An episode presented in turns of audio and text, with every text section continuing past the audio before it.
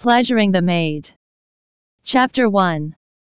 Asterisk asterisk Avis POV asterisk asterisk asterisk. It was till the wee hours that my eyes began to droop. I was physically tired. Every part of my body ached, but still sleep wouldn't come my way. My legs and feet had this irritable tinkling accompanied by a slight burning sensation. Every attempt to stretch my muscles and limbs got countered by the slight pain that arose. My mind and my body refused to coordinate. Each one of them working on its own. Yes, my body needed rest. But my mind kept on moving, forcing thoughts and memories to run in cycles. I had tried all the tips doctors wrote about getting a good night's sleep. I avoided caffeine before going to bed. I'd also tried listening to music, hoping that my brain system would slow down and finally let my eyes droop. But no, Every little thing had left me even more awake. The day had been a busy one. All the cleaning I had done during the day was catching up with me. I cleaned everything that was in that house. The kitchen was stainless. The bedrooms were well dusted and left smelling like detergent and cleaning chemicals. The toilets and bathrooms were well scrubbed and left spotless. Their clothes were well washed, ironed and neatly arranged in their walk in closets. Even their shoes were shining. Each pair was perfectly arranged on the rack. I mean, it's pretty obvious that after a tiresome day, one should sleep like a damn log. But no, I had to keep on tossing and turning on my queen size bed. I willed my eyes to close even for a minute, but nothing of that sort happened. Luckily, I didn't attend school, so I had nothing to worry about. You know, homework and other annoying school stuff. That didn't mean that I didn't yearn to attend college. Actually, I wanted to in my heart. But like the saying goes, everything doesn't always work out. It had been like this for a while now.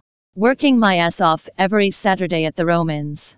The death of my mother had forced me to take the only available job at the time. Housekeeping. Luckily, Reynard and Renata were kind enough to offer me a housekeeping job at their mansion. I did general cleaning on Saturdays. But during the week I'd still go to either cook or water the flowers and take care of their beautiful garden.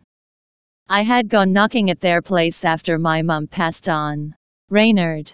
Mr. Romans had approached me after my mum's funeral. He had said his condolences. And then he had introduced himself to me. He told me that he knew that my situation wasn't easy to say the least. He said that they were looking for a house help and that I would be of great help to them. I didn't even think twice. I accepted the deal straight on. It was better than nothing, plus, I needed to at least feed and clothe myself while at it. Now, I was in my small house that was given to me by my uncle, the only relative that gave a damn about my existence. I couldn't afford to pay rent for the two bedroom house that we used to live in with my mum. So when Uncle Rob gave me the keys to that old tiny house, I gladly took them. My grandparents weren't as loving. My cousins hated my sorry ass and well. My only aunt was busy traveling the world to not remember that her only sister child was orphaned and all alone. Except for the pictures she sent daily showing off her perfect body or showing her newest conquest. She never really cared. As much as her presence or lack thereof bothered me. I couldn't hate her. The Romans were a happy family. With two children both handsome men that were already in college. Ray was the oldest at 22 and Bryson was turning 20 in a few months. The problem with those handsome devils is that they were mean, rude and arrogant. They always teased me, taunted me and called me names with every chance they got. They made my life a living hell ever since I stepped feet in that mansion. I tried my very best to avoid them but somehow someway we usually ended up bumping into each other. Every time that happened, I would leave crying or trying to force back tears. Ray was somehow the better one. He was kind of calm and cooler than his younger brother. He would always make the insults less hurting. In fact, many a times he would distract his brother just to give me time to slip unnoticed. Their parents were hardly around. Business trips all over the continents. That though didn't stop them from spending time with their sons with every chance they got. They were a caring couple.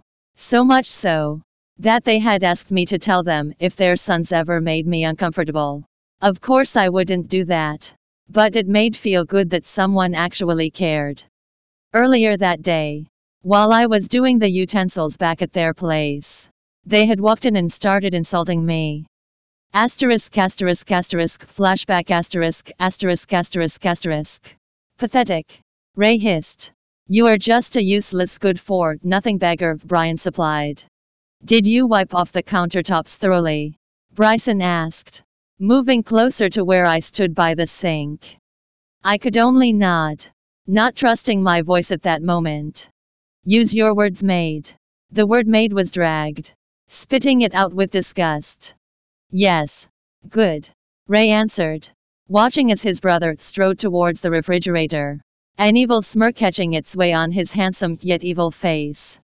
He then retrieved mango juice in a glass and a bottle of cooking oil from one of the kitchen oak cabinets. I watched as he poured some oil in the mango juice. I didn't know what he was up to until he poured the entire mixture on the kitchen countertop, letting it drip slowly on the ceramic tiled floor. His eyes then met mine, the evil smirk still evident. Have fun cleaning that. And with it he turned and left his brother following him but not before he called me a beggar again.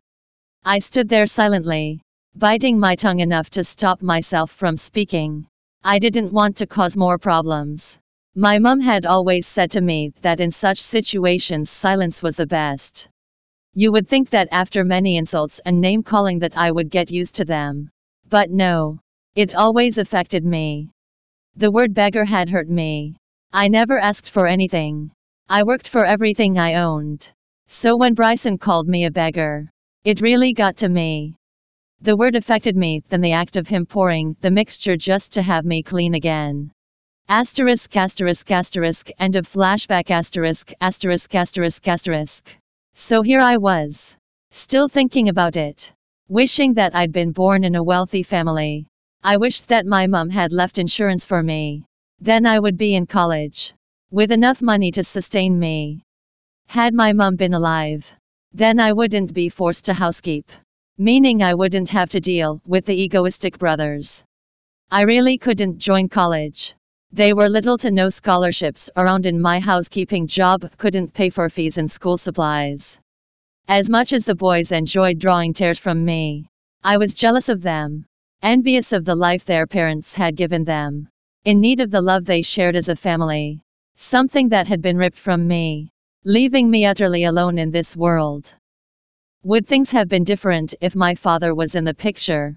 Did he know that my mum was already dead wherever he was?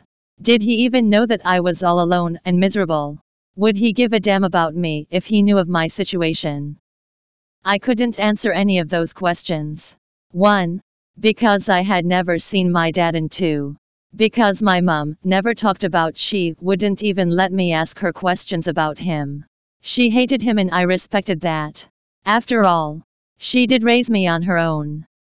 Bottom line is, the small amount of money I was saving would someday be enough to start me off on college. I didn't care how long that would be. One day I would stand up to Beery and Ray. One day my life would be better. I thought to myself. And with it I closed my eyes and prayed to God to protect me. Tomorrow would be better. It was my day off. Oh, how I loved Sundays. The day I didn't have to deal with those heartless brothers. Oh, thank the heavens. Thanks for listening to the Brava Novel audiobook. Welcome to download the Brava Novel app. Read the novel Pleasuring the Maid online and get the latest updates.